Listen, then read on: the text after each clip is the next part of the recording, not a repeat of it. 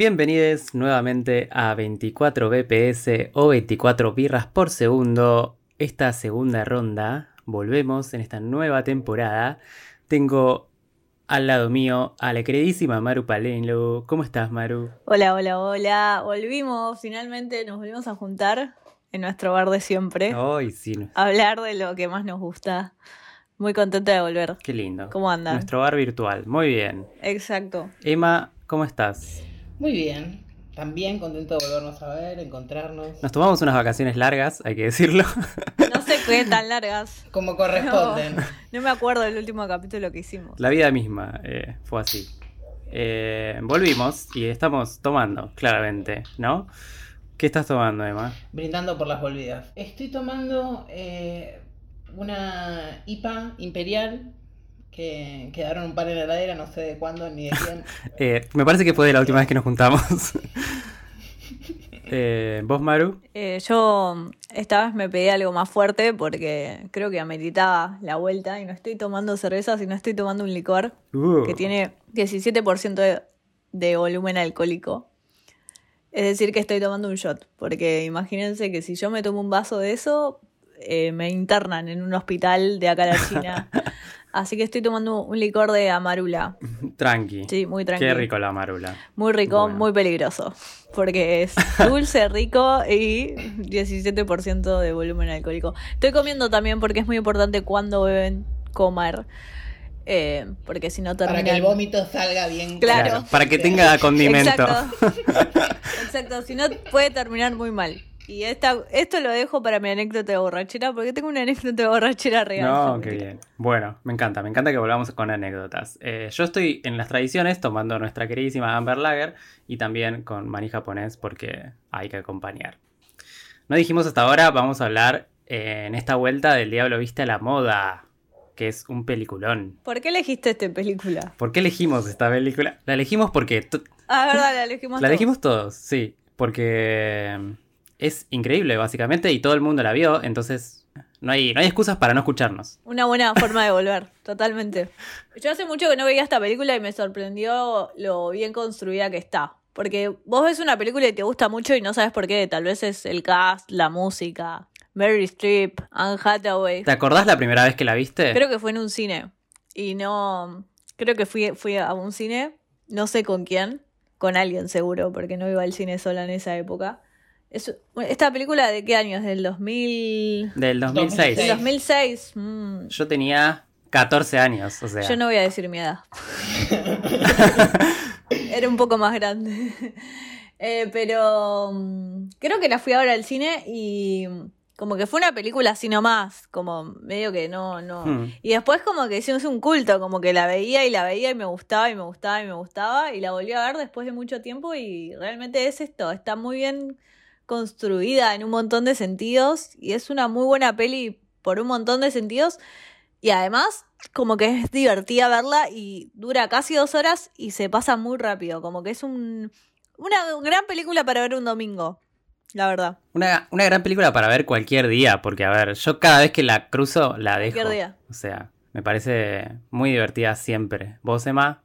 ¿Te acordás la primera vez que la viste o No, pero no la vi en el cine. La habré visto en el. en- me la habré bajado en el cable. Tampoco me hice tan fan. Eh, me pareció bien, re divertida, todo. La- cada vez que la pasa me la quedo viendo, lo que pasa que no la veo hace un montón. Y me gusta, y sí hay partes que me parecen muy divertidas que yo las reconocí en su momento y las reconozco al día de hoy. Que es lo que me sigue Sí. atrayendo a la, La oveja negra del grupo. No, pero es que a mí me gusta, ¿eh? Pero hay otras cosas que no, no sé si es increíble para mí. Si no le diste Pero- cinco estrellas no podemos hablar? ¿Cuántos Emas tiene? ¿Cuántas emutis tiene? Eh, y, y yo la, la pruebo, pero con, con, con ganitas, porque... No sé, me, me pareció pasar un buen momento. La verdad que lo disfruto, pero disfruto cosas específicas, no sé si toda la película. A mí me encanta toda la película.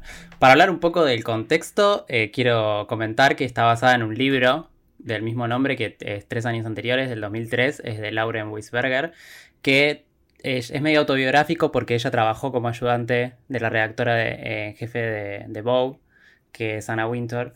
Entonces como que su experiencia durante ese año tomó algunas cosas y, y lo llevó a la ficción. Obviamente que es una adaptación la película, no es todo tal cual, pero sí, es, claramente está basado en, Anna Winter y en Bow. Y de hecho, tres años después, de, sí, en 2009, Bow sacó un documental que se llama La edición de septiembre, que es también, o sea, se aprovecharon un poco del éxito, digamos, del Diablo Viste la Moda para sacar su versión, digamos, y hacerle una lavada para mostrar su imagen más positiva, de alguna manera, ¿no? Pero igual no tuvo ningún problema Anna Winter en ese momento, no es que hubo quilombo alrededor de esta película, ni, Interesante. ni nada.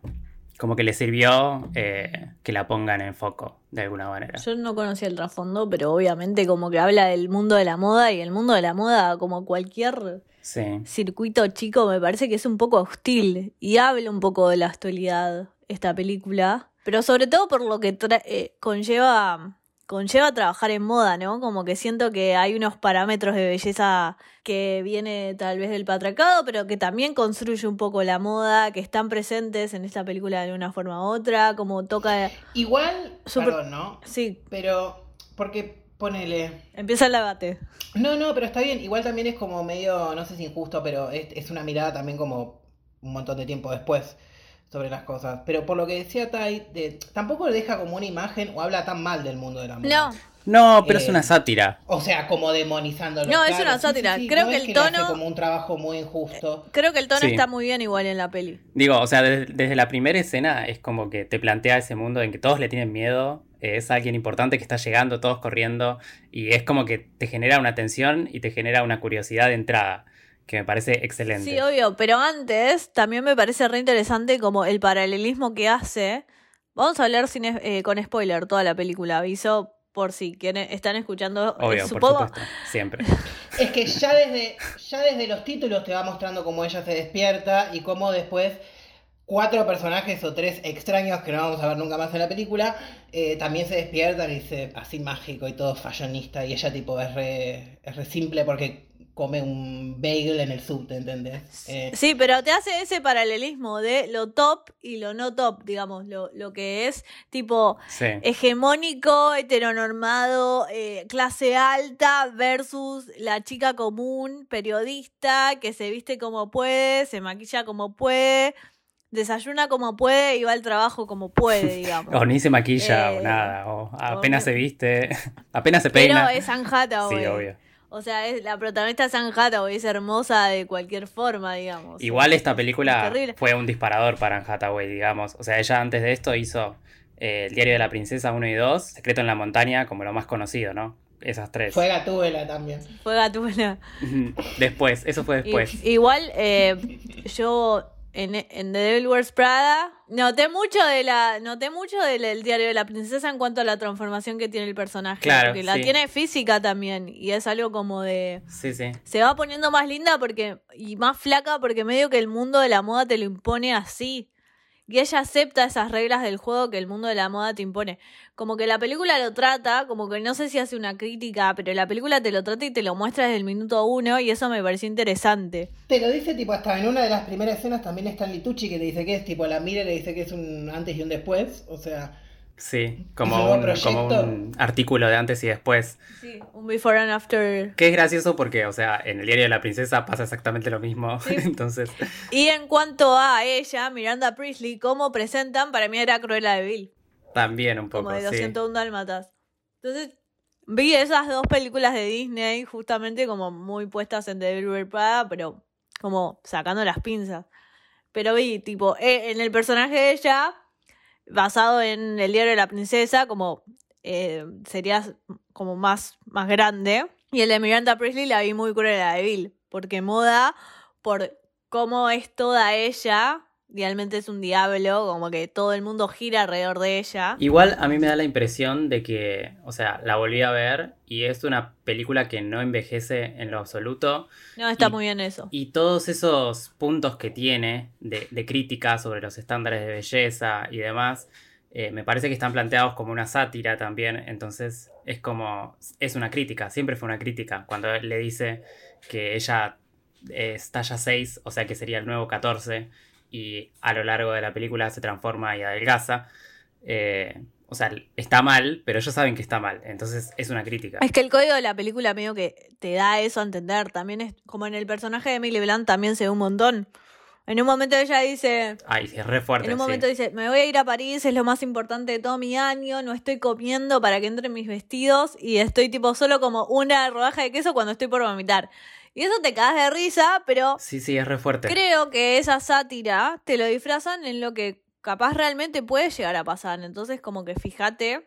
Por eso, es que es re fuerte lo que, lo que está diciendo en ese momento. Es como, o sea, me estoy por solamente como cuando me estoy por desmayar. O sea, la dieta es no comer. Y en un momento eh, eh, Stanley Tucci cuando eh, Anjata va al almuerzo y se sirve la cosa de maíz, mm. medio que lo observa el almuerzo. Entonces es como medio hostil todo ese mundo. Sí, sí, ni hablar. En, en, una, en un tono sátira, pero es medio hostil. Como que te tenés que encajar sí o sí en donde estás. Pero después aparte tenemos esta especie de hostilidad, ponele que también va mezclado con una determinación y con una idea de lo que se quiere, ¿no? Eh, en el caso de Miranda, que sería como la cabeza de todo. Y en el caso de Anne Hathaway también, eh, de Andrea o Andy.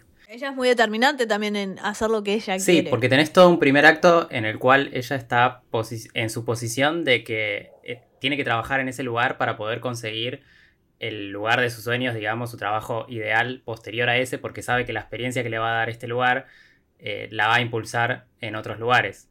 Entonces es como que tiene que pasar por ahí para poder llegar a donde quiere llegar. Entonces es un medio ese trabajo y ella lo todo, durante todo el primer acto lo plantea de esa manera. No está del todo comprometida con el tema, sino que tiene que sobrevivir, digamos. Y de hecho, para ella la moda es eh, la nada misma y se ríe con sus amigos sobre todo lo que pasa. Eh, y se queja y tiene esa escena particular sobre el, cinturón donde, donde Miranda le, baja línea de que vos crees que no elegís, pero en realidad todo lo que tenés puesto lo eligieron antes para vos, para que vos lo saques de ese lugar. Y en un momento, eh, creo que en un momento antes dice, tengo que cambiar todo lo que soy por este trabajo.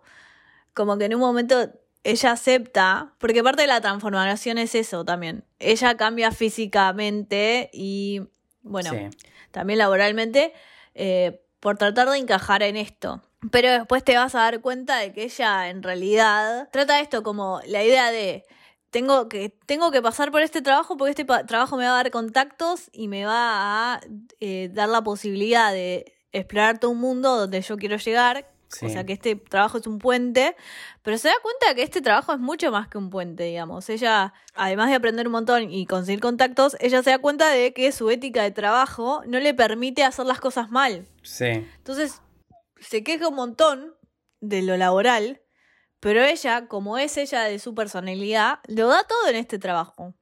Y por eso acepta, acepta las reglas que el, que el trabajo le pone. Porque ella quiere demostrar que puede ser alguien, que puede ser alguien, digamos, en el sentido de todo el mundo me ve que, soy esto, pero en realidad yo puedo ser esto otro, yo puedo ser una Miranda Priestley. Entonces creo que ella misma, a través de este trabajo, también se transforma en ese sentido, en demostrar que ella puede hacer lo que ella quiere. Sí, es como una prueba para sí misma, digamos. Claro, se entiende lo que quiero llegar. Es como que para mí habla de estas dos cosas, de tener ese trabajo como un puente a que me van a alcanzar otras cosas, pero también habla de la ética de trabajo que tiene Andy. Habla más de la persona de lo que es como persona, que en, en el trabajo y en, lo social, que, qué significa este trabajo para ella, digamos. Enfoca más a, lo que es en la persona. Entonces eso me parece re interesante también, que la película lo vuelca y lo construye de forma muy bien. Y está bueno porque en la escena que decía Tai de los cinturones, o vos Maru, no me acuerdo, está bien donde justamente le, le demuestra cierta hipocresía en, esa, en ese pensamiento también medio encerrado tiene ella sobre el mundo de la moda. De no incluirla como en un sistema global y de em, pasarla así como, como si fuera simplemente un puente a otro lado. Te muestra cómo se supone, o sea, ella y su grupo de amigos también eh, están juzgando todo ese mundo desde afuera. Entonces ella al hacerse parte empieza a tener ciertas consideraciones y conocer más sobre ese mundo y empieza a tener cierta empatía también. Sí, porque es como ellos lo, juzgan de afuera y ella está en el adentro. Entonces vos en el adentro no sabes cómo es la, la cosa. Claro. Y ella ve como tal vez algunas desventajas de que todos están ahí adentro porque bueno, claramente es su pasión y les gusta y están ahí por algo, pero también es un precio muy alto también el que hay que pagar. Y ella también lo empieza a pagar cuando decide decir, bueno, yo este trabajo, tipo, me están tratando como una pichi, pero yo voy a demostrar que no soy ninguna pichi. No, y también ponele en la prueba cuando Miranda le dice de conseguir el manuscrito del próximo libro de Harry Potter. Sí. Que no solo le, o sea, lo puso como una tarea imposible, como castigo a algo que pasó. Ella no solo lo consigue, sino que encima eh, le cierra bien el orto, diciéndole, eh, los gemelos ya lo tienen impreso, doblado, cosido, todo en el camino en el tren, y esto es simplemente una copia. O sea, Sí. no solo hice lo que me pediste, sino que encima, o sea, te- no me puedes pedir nada más. Es increíble esa parte. sí. Te callo la boca, te callo la boca. O sea, no solo lo cumplí, sino te callo la boca. Duplica, claro. Va más allá. Viéndolo en retrospectiva con el final ya incluido de la película, ves eso que decía él, que, que ve reflejado en ella, identificar qué es lo que necesita la persona y ir más allá de eso. Claro. Eso sí me gustó porque está como, le da como un, un sentido por lo menos. Sí, también e- es un poco de cuando ya conoces a tu jefe y sabes qué te va a pedir y cómo- o, o lo que necesita, entonces vas un poco más allá. Y más en Miranda Priestley, digamos, que hay que tipo cerrarle el orto porque es un puente a lo, todo lo que querés. Sí. Entonces tenés que caer bien. Es que es lo que está pidiendo ella, toda- es que es lo que Miranda está Sí. pidiendo todo el tiempo en la película, a la, a la gente que está ahí alrededor, tipo, díganme, o sea, no me hagan perder el tiempo, me encanta cómo los calla, tipo, eso es todo, ya, ya está, ya te puedes ir, ya, o sea, me estás, Con la mirada, sí. That's all. estás tipo. Y también está buenísimo porque todo rodea en el ego de Miranda y rodea en el poder que ella tiene, que creo que va como en la línea de su personaje, y eso es lo que Andy logra como descifrar Sí. y craquear. Porque también el problema de Andy es también un tema de, valora- eh, de valorización. Me parece que también cae en él en parte de la característica de su personaje. No solo es una mina que lo da todo en el laburo, sino también necesita una constancia, una constante eh, valida- validación en lo que está haciendo. Una validación. Y es un límite que va trabajando en la peli también. Lo que va trabajando y que lo logra en el clímax. Claro. digamos. Logra la cual. validación de Miranda en el clímax. Y ahí se da cuenta, cuando logra la validación, le dice: Bueno, ya tengo la validación de Miranda, puedo tener la validación de cualquier otro, o sea, me voy a la mierda. Sí, pero no solo, a ver, pero no solo le, le da la validación, sino que encima le dice, yo me veo reflejada en vos, lo cual a ella la aterra, o sea, y es lo que la decide eh, impulsarse en- completamente en la otra dirección. Claro, la Terra en este sentido de cómo está construido el personaje de Miranda eh, Priestley, que todo recae en el ego que tiene ella, en el ego y en el poder. Entonces Anne Hathaway no quiere ser eso. Sí, para mí la, te- la aterra en el sentido también de tipo, si voy, o sea, si me gusta comprometerme en mi laburo por mi ética y poder dar a fondo todo, tampoco quiero perderme y- en este mundo en particular donde no siento que mi ética me permita desarrollarme bien moralmente. Bueno, y también creo que esa es el- la transformación del personaje. Ella se da cuenta de que, bueno, eh, soy así en el trabajo y todo tiene un costo. Es como también lo dice el personaje de Stanley Tucci y creo que va Sí. generalmente habla de cualquier ámbito laboral, no solo bug, de, no solo de runway o no solo en la moda, sino en cualquier ámbito laboral, como que le estás dando todo el laburo, pero te estás olvidando de todo lo que te rodea también el resto. Como que Miranda Priestley también su vida es un desastre, pero ella logra mantener su imperio. Y Anne Hathaway como que está atrás de ella y ella y, y estando atrás de ella perdió a los amigos, al novio, a la familia. O sea, vive por trabajar, no trabaja para vivir. Sí, creo que por eso está bueno también porque hay cierto grado de identificación de cualquier espectador con, con esa relación tóxica que hay con un jefe capaz o con el trabajo en sí, eh, de todo lo que le das al trabajo y ella en todo el primer acto está buscando justamente esa validación de la que hablan, que, que en la escena quiebre, digamos, que, que Miranda pierde el avión porque ella no pudo conseguir el vuelo que quería y habla con Nigel, que es el asistente, eh, que es... Stanley Tucci. ¿Cómo se llama? Eh, Stanley, Stanley Tucci, que él le dice que él no, no lo está intentando realmente y ella ahí tiene su cambio y su transformación física, como decías Maru, que es que hace un clic tremendo, o sea, ella cambia físicamente y cambia toda su metodología de trabajo, que si bien ella estaba dando bastante porque, y necesitaba esa validación que Miranda no le iba a dar, porque no se la iba a dar mientras siga siendo ella, digamos, eh, físicamente, eh, hace ese cambio y entonces empieza a ser reconocida de alguna manera. Eh, de hecho, cambia toda su actitud. Es como que cambia el vestuario y es como que entra en otra sintonía, en esa sintonía de runway, de cómo funcionan ellos. Además cons- construye su transformación cada vez que Miranda no le da valoración.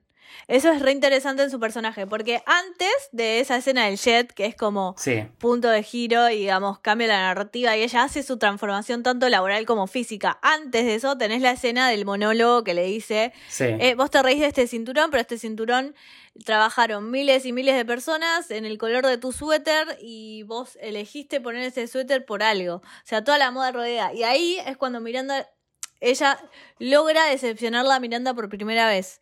Y la segunda decepción es cuando ella dice, yo ya no puedo decepcionar más, necesito que una valoración, que alguien me valore en este trabajo y lo empieza a dar todo. Por eso digo como que el, el, Sí. el personaje de ella también va en cuanto a su ética laboral y de valoración de decir, bueno, yo puedo hacer lo que sea. Y entonces vas construyendo como la, la decepción de que ella tiene con Miranda hasta que no la decepciona más y le cierra el orto, que es cuando eh, pasa lo del manuscrito de, De Harry Potter. Harry Potter. Sí. que decís, bueno, yo la cagué dos veces, acá no la voy a cagar. Pues si la cago una tercera vez, tengo que renunciar y no la caga. Y logra, tipo, y ahí empieza como a cambiar la relación de Miranda con eh, Andrea. Que de hecho, el trabajo que le- cuando le manda a conseguir el manuscrito es un castigo. Porque ella Un castigo total. Porque ella le dio confianza y le dijo, podés llevarme la revista a mi casa, que ese es el trabajo que supuestamente tenía que hacer, pero hasta que ella no ganaba su confianza no lo podía hacer. Y ella sobrepasa esos límites que había, que no podía llevarle el libro arriba, que no podía hablar con nadie en la casa, y ella sube hasta arriba. Entonces después de ese día que se fue y que la vio en situación familiar más vulnerable, digamos, le da ese castigo que es esa tarea imposible y ella lo logra. Entonces... Esa escena está tan bien construida porque a mí me genera una incomodidad. Sí, sí, Yo sí. sab- tipo, la estás cagando, la estás cagando. Sí, ¿por qué ¿Cómo te? Sí, sí. ¿Cómo te construyen como la, la pelo, eh, lo peligroso que puede ser el, el personaje de Miranda y lo intimidante que puede ser? Y ella que tipo habla con las hijas sabiendo que tiene que ser invisible, habla con las hijas y le dice tipo, subí el libro, no pasa nada. Y vos sabés, Sí, tipo, Emily sube todo el tiempo. Mentira.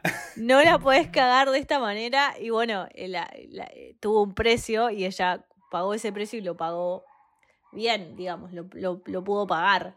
Pero le costó todo. ¿Podemos hablar de cómo construye, se construye el novio, que es un choto? ¿O todavía no? Sí, Yo sí, porque a raíz de eso yo tengo una pregunta, que es justamente en esta dicotomía que se forma entre lo que piensan los amigos y su laburo. eh, esto es una pregunta para ustedes, ¿eh? porque a mí me pareció raro y tipo, por un, por un lado, tipo, sentía que como los amigos la juzgaban todo el tiempo, el novio también, Sí. más allá de que ahora, bueno, no entraremos en detalle, pero, pero al fin y al cabo, o sea, eh, quería ver, me interesa ver su perspectiva, porque eh, ¿cómo es esto? A ver, uno también va cambiando, va integrando como diferentes opiniones, diferentes cosas, tenés empatía sobre otro mundo, entonces en vez de juzgarme, y, o sea, hay una escena clara donde les trae regalos a todos y la terminan boludeando porque tiene que atender el llamado de la jefa. sí, sí, sí, sí. sí. Y en donde hay como un ambiente medio raro y al final termina siendo como el grupo de apoyo al que termina volviendo. Y, y eso, ¿no? Como, no sé. ¿Termina siendo realmente el grupo de apoyo a que termina volviendo? Ella, ella creo que en el final cierra pasos. No sé, es buena la pregunta. No lo muestran. No lo muestran. A mí, o sea, una, sí, esa escena en particular, o sea, es obvio que el grupo de amigos parte del mismo lugar, ¿no? De juzgar a la moda y todo ese mundo. Y ella se mete y empieza a tener cierta empatía. Y esa escena en particular, la de que le lleva los regalos, que son re caros, y están todos re felices y se están re riendo y qué sé yo, y de repente la empiezan a boludear, es de un nivel de inmadurez total de parte de los amigos que me da una bronca, te juro. No, además nunca la entendieron a ella. Siempre tipo prejuzgaron a su trabajo, pero inconscientemente la, preju- eh, la prejuzgan a ella. Claro, sí, por sus Eh, cambios. nunca nadie, claro, nunca nadie eh, se puso a pensar en tiene un trabajo nuevo, ¿cómo la está pasando ella? Claro. Siempre la prejugaron por el trabajo y nadie pensó como en la persona. Bueno, tipo, te- tenés un trabajo nuevo, te felicito. Este trabajo es para llegar a probarme a mí misma de que soy buena laburando y Porque, que- por ejemplo, cuando Este- llega tarde al cumpleaños del novio, porque tiene un evento de laburo en el cual ella quiere eh, ser excelente, o sea, bancarse la escenita y el planteo de no- la verdad, yo te pego una patada en el orto. Igual ahora, ¿no? No, bueno, igual ahí hay dos cosas distintas. Una es que ella no estaba invitada a esa gala porque se supone que no iba a ir, pero se, se engripó Emily y no podía ir sola. Y ahí justo era el, el cumpleaños de Nate. Que ella iba a salir antes para llevarle una torta y estar en el cumpleaños y qué sé yo y qué sé cuánto. Para mí hay situaciones en las que se puede debatir quién tiene razón o quién no tiene razón, o porque digamos los dos sentimientos son válidos. A ver, si tu amiga, tu novia, tu pareja está trabajando todo el tiempo, está reconsumida con el trabajo, la ves todo el tiempo consumida, no tiene tiempo para nada, eh, y de repente es tu cumpleaños y tampoco viene a tu cumpleaños, es como un poco rompepija, digamos, de dale. O sea, entonces, ¿qué clase de relación estamos teniendo donde prácticamente no están juntos, prácticamente no se ven porque hay muchos desencuentros entre ellos también? Se muestra... Pero eso va aparte, pero eso va separado de la crítica del trabajo que le hace la pareja, por ejemplo. Sí, obvio. Va, para mí va separado. Y pero cómo bueno. va... Porque eso es lo que va, porque yo siento que ponele, me está formando, yo desde mi punto de vista veo como que el entorno le está como rompiendo las bolas o lo está construyendo para un lado donde, bueno, eh, listo, rompo con el novio por no sé qué, porque, no, porque qué sé yo, pero después es que como vuelve a tener como otro encuentro con el chabón, ¿entendés? Ahora no me acuerdo, ¿vuelven? ¿Terminan juntos? No, queda abierto en Al realidad. final terminan tipo, queda abierto y al, al final ella le pide perdón por ser una workaholic porque bueno, ella, no sé, se da cuenta de que ella tal, tal vez hizo cosas mal, pero para mí él nunca le preguntó a la persona de cómo estás, cómo estás con el laburo, pero ¿por qué te pasa eso? Nunca tuvieron como una charla más profunda, siempre tuvieron la charla superficial de vos estás en este laburo que no te gusta para pagar la renta y la estás y estás tipo trabajando un montón. Y en realidad para mí nunca vieron como al más allá de lo que realmente le pasaba a, Andy. Sí, sí, sí. Creo que nunca vieron eso, de qué realmente qué le pasa a este personaje, por qué actúa como actúa. Siempre la juzgaron. Sí, hay como un egoísmo o una falta de comunicación también ahí en esa relación, como que cada uno... Y además el novio, el novio cuando ella se transforma, em- siente como un deseo atractivo a ella. Sí, o sea, Eh, también, sí, hay cosas... Entonces es todo, todo físico, claro, todo físico. Sí, pero le dice que no tienen nada en común. Queda como todo físico y no- se pierde como lo dice él en teoría que no tienen nada más en común. A ver, igual es obviamente que su personaje está puesto ahí para ser choto, es verdad, Maru. Sí. Igual la construcción del personaje desde el primer minuto. Está construyi- construido choto desde el primer minuto. Desde cuando empieza, empieza a juzgarla a ella. Y él, claro, eh, hacia el final eso se demuestra. Como que al final él dice, bueno, consiguió un trabajo en Boston. Y ella le dice, felicitaciones, qué bueno. Estás logrando lo que vos querías. Y ella por ahí, de una forma, en un ambiente que no es el suyo, está consiguiendo lo que ella quería. Sí, como que en una frase se comportó ya mejor que él todo ese tiempo. Sí, to- totalmente. Como que le demostró que era otra cosa, ¿entendés? Y él en un momento habla todo el tiempo de lo económico y la plata, como que también está como puesto muy muy sutil eso, pero todo el tiempo habla como de lo económico y de la plata y ella claro, está matándose laburando y él es como que medio que hago y viven juntos, como que es algo rarísimo también. Claro. Como que él dice, sí, compré estas frutillas de 8 dólares cada frutilla y te voy a hacer... Y eso también me hizo ruido en una parte. Él se fija siempre en otras cosas y no en cómo ella está. Bueno, estuvo desde hay una escena también que le está hablando de que tuvo que vivir todo un semestre comiendo papas fritas. Es que hay una diferencia económica, Eh, claramente. O sea que como que está pendiente del peso y del mango. Y hay una... Claro, sí, también.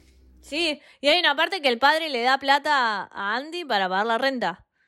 Eh, tipo, y eso fue como raro, pero también esa escena me sirvió en cuanto a estructura dramática en que el padre le dice a ella, no entiendo por qué vos siendo lo capaz que sos, que entraste a siendo abogada en Stanford, elegiste periodismo. Y eso demuestra como que el personaje de ella tiene una ética de trabajo de que puede hacer lo que se le proponga y lo va a hacer bien. Y un poco eso trata la película. Como que es muy sutil el tema económico, es verdad, pero como que está latente ahí. Como que ella también está trabajando, Está trabajando de asistente y no es que cobra como si estuviera en Runway, ¿entendés? Es, es- tiene un sueldo de asistente. Siento que también habla como de que en la, en la primera secuencia lo trata, de que ella es una persona común y está rodeada de personas comunes, entre comillas, ¿no? Persona común como clase media, clase media baja, y se está codeando con gente que tiene mucha plata, realeza, y ella como medio que encaja, Sí, sí, sí. está transformándose en eso que en la gente tipo lo popular. Que un poco, bueno, lo, lo, lo trata eh, muy sutilmente, pero también lo habla la película, porque te lo subraya en un par de escenas. Sí, pero como que va ganando cosas por trabajar ahí, digamos, pero a mí me parece que nunca su Sí. sueldo es la gran cosa. Si tenemos... No, claro, ella, ella igual siempre, para mí, en su esencia siempre es como algo de, de lo popular. Sí. Pero bueno, el trabajo también la está transformando en ser alguien como que está alejada de su mundo, como la transformación es tanto física, laboral como económica, como va Sí. o social. En realidad, o sea, a ver, ese trabajo siempre fue la salida, fue para lo posterior, digamos, o sea, las- la- los contactos y todo, ganar todo eso, digamos, la experiencia, los contactos y demás. Nunca fue una cuestión económica su objetivo ahí. Por eso también el padre ayudándola a pagar la renta es como, en realidad, te estás matando laburando y no es que te pagan bien. Sí, tal Y cual. tu novio está más, está más o menos en una situación similar o, o peor porque te está contando la- cuánto salen las frutillas y cuánto sale este sándwich de queso que le hace en un momento y ella encima no lo come porque está tratando de adelgazar eh, en el medio de todo el quilombo. Y es como, bueno, hay como unas tensiones eh, que yo digo son cuestiones debatibles Sí, obvio. más allá de lo choto Sí, del personaje. de Pero Nate. también me gusta cómo la película toca esos tópicos de, de- de diferentes maneras también. Como que todo construye en esto, sí. en el personaje de ella, y en su transformación y en este mundo que es le ajeno, pero que ella quiere estar, porque quiere, quiere estar para demostrar una validación y para decir yo puedo hacer bien mi trabajo en cualquier ámbito laboral. Sea en la moda, que me es reajeno, siendo acá, siendo el mejor chef, siendo eh, la, la periodista que quiero Claro, ser. sí. Y de hecho, bueno, el segundo acto, eh, el quiebre se da cuando toma el trabajo de Emily en París. O sea, toma, reemplaza a Emily completamente eh, y se va a París con Miranda para la super gala o no sé cuál era el evento que había en París. Relación que debo decir que la verdad me gusta cómo fue construida a lo largo de todo el principio de la película, porque no fue como una rivalidad cruel ni nada, sino que fue también Sí. como, bueno, ya desde la primera escena que tipo, la- te ayudo para que quedes, porque me conviene. Sí, Y, y a mí me gustó eso. Eh, los chistes, ella me hace reír un montón, Emily Blunt. No sé por qué. La amo. Y ella también medio que salió conocida por The Devil's Wears Prada. Antes no había hecho, había hecho cosas en Inglaterra. claro. Hizo una película que se llama My Summer of Love, Ah, no la conozco. la recomiendo. Es, ella hace de, de, de tortita. De tortita. Y hay algo, y hay algo de, de la lección también, ¿no? Porque como todos le dicen, tanto el novio como Miranda al final, a- al personaje de Anne Hathaway, de tipo, sí tenés opción en todo lo que haces, ¿no? Porque hasta ahora eh, ella se venía excusando en tipo, no tenía opción en seguir trabajando acá, no tengo opción en vestirme como me he visto, no tengo opción en ir al viaje o no. Bueno, ese es el clímax también. O sea, el clímax en París, después de que ella tiene esa escena en la que Miranda se está divorciando y se la muestra vulnerable y ella empatiza con eso y Miranda le pide que haga su trabajo, nada más, como que no se preocupe por ella. Y ella se sigue preocupando cuando se entera a través del, del otro periodista, Christopher, que la están por reemplazar. Y como que lo da todo para ayudarla y para informarle que la estaban por reemplazar, para que se fije qué onda eso. Y ahí es cuando termina de ganar la validación de Miranda que ustedes decían. Sí, pero también en esa escena demuestra lo diferente que puede ser Anne Hathaway del personaje de Miranda Priestley. Que el personaje de Miranda Priestley hace lo que sea y engaña a, Claro. a su amigo para mantener Sí. el imperio que tiene. O sea, Miranda odia a la Jacqueline esta que maneja runway de París. Eh, la Jacqueline viene, la Jacqueline. La Jacqueline ya la puso tipo con urbano. La Jacqueline del conurbano. Eh, la Jacqueline viene y le va a decir, che, me voy a quedar con Runway New York. Te voy a sacar, Miranda. Y ella hace todo para quedarse con su imperio. Engañando a su amiga, tipo, transionando a Stanley Tucci. Y, y Anne Hathaway hace lo mismo porque ella elige ir a París por miedo a perder el laburo. Porque también es medio como que es todo nada. Ella ella elige ir a París, pero por miedo de perder su laburo, y ella no puede perder su laburo porque si no se va a caer todo lo que ella trata de mostrar sobre la validación, eh, pero le importa lo humano porque quiere avisarla a Miranda, che, Miranda, te van a sacar tu imperio. Eh, en cambio, Miranda nunca haría eso. Es que por eso desde la conciencia de la elección, por eso es interesante también, o sea, en el discurso de Miranda que le dice vos pensás que elegís pero no elegís y al final terminar eligiendo. claro. Sí, bueno, es esa escena en la que ella Este es mi límite. es consciente. Me hago cargo, me hago cargo de las cosas que yo elijo y es interesante también o sea, está bueno que sea como con el mundo de la moda. Por eso también le pide perdón al novio, porque hizo cargo de todas las, las elecciones que tomó, que fueron malas o buenas, y que bueno, eligiendo estas elecciones perdí a todos mis amigos, mi novio y qué sé yo. Claro. Y bueno, me di cuenta de lo que hice. Sí. Creo que eso está bueno. No sé qué más ibas a decir, Emma. no me acuerdo si tampoco, pero decía algo porque no entiendo nada del mundo de la moda. Estoy más de Anne Hathaway cuando empieza la película que al final. Em, pero es esto, ¿no? Como que en el, creo que está en el discurso también que le dice ella como de la moda como... No, se lo dice Stanley Tucci.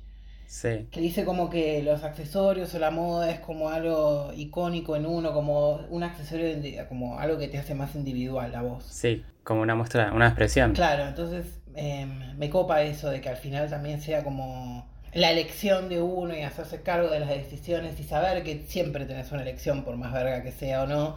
Sí, a mí me encantan las conversaciones que tiene con, con él, con Nigel, porque eh, en un momento le dice que, que su vida social pende de un hilo y que él le dice, avísame cuando no tengas vida social, que es momento de un ascenso, y en ese momento es cuando pasa lo de París, lo que toma el lugar de Emily, y en el momento de la cena con en el auto con Miranda, que ya está completamente validada por Miranda, que le dice, eh, me veo reflejada en vos, y le, y le remarca esto de que, o sea, de que siempre supiste que te iban a reemplazar y le hiciste eso a Nigel.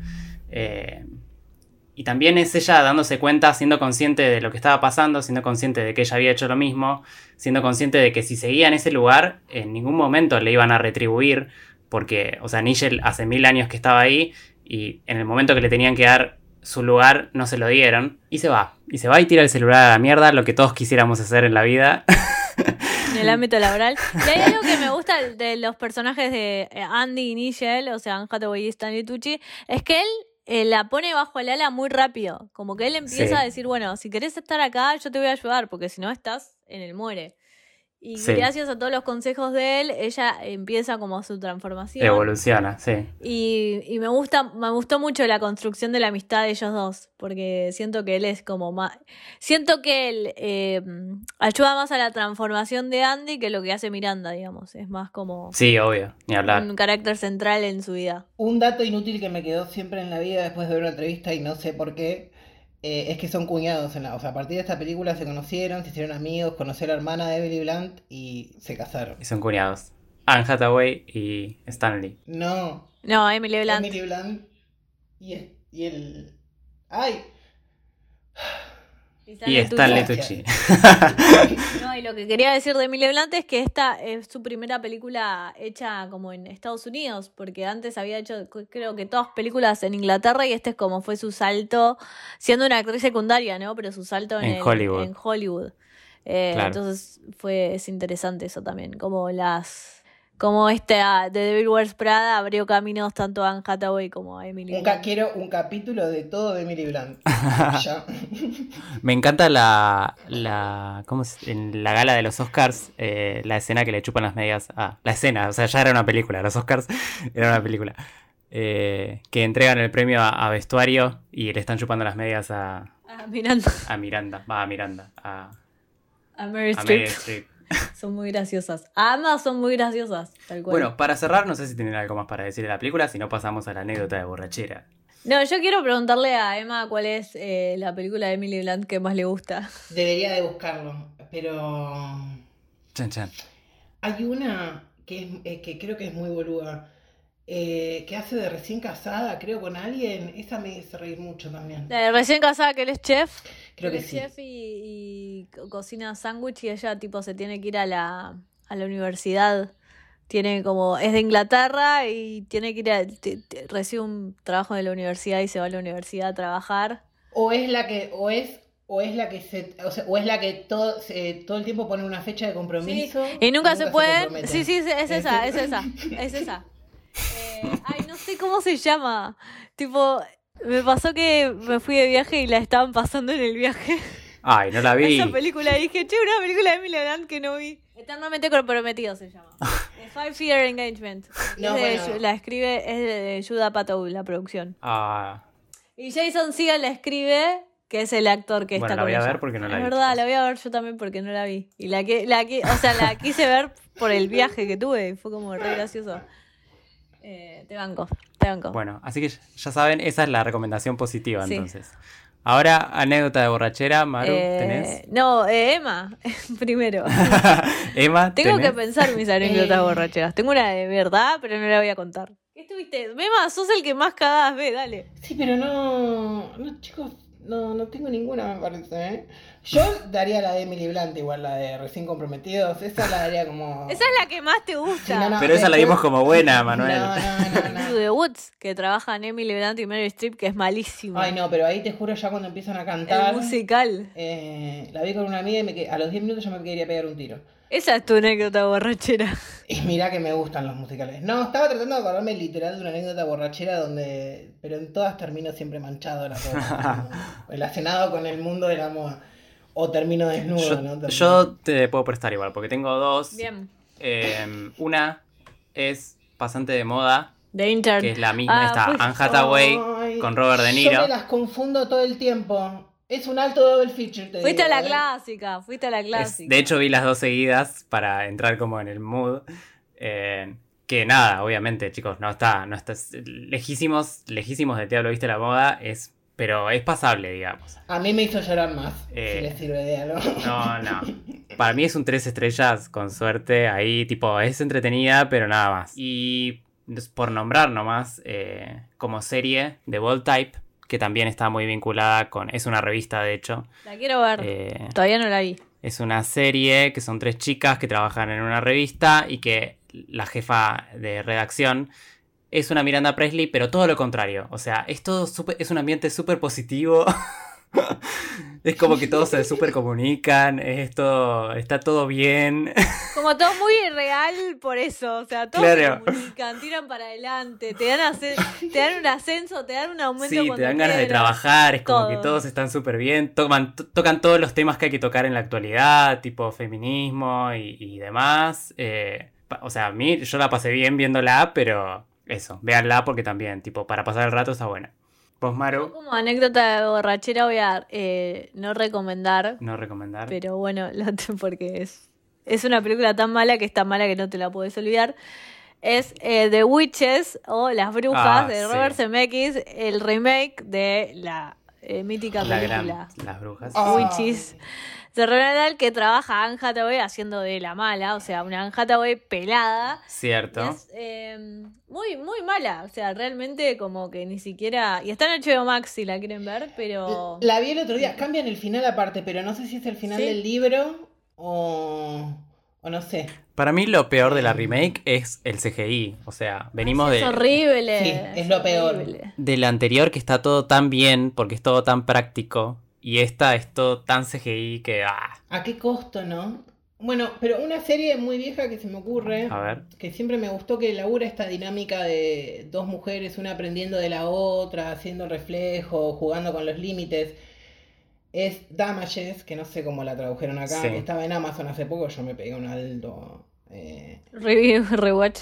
un alto rewatch, que, que es, eh, o sea, es más tipo, mm, creo que son 5 o 6 temporadas de 12 capítulos y es en el mundo de, son abogadas, pero de, de cosas financi del, del mundo financiero de Estados Unidos. Eh, Damages. Está Glenn Close y Rose Byrne. Ah, bueno, está Glenn Close. Uh, uh, re bien, re buen cast. A, a mí, mal que mal, me gustan las 50 más, pero la primera es Bueno, ¿algo más? ¿Tenemos algo más para decir? Nada más, yo no tengo nada más para decir. Eh, nos hacemos nuestras redes, Maru, ¿dónde te encontramos? En ningún lado, porque no estoy usando las redes sociales, pero arroba. Bueno, a Maru no la encuentran.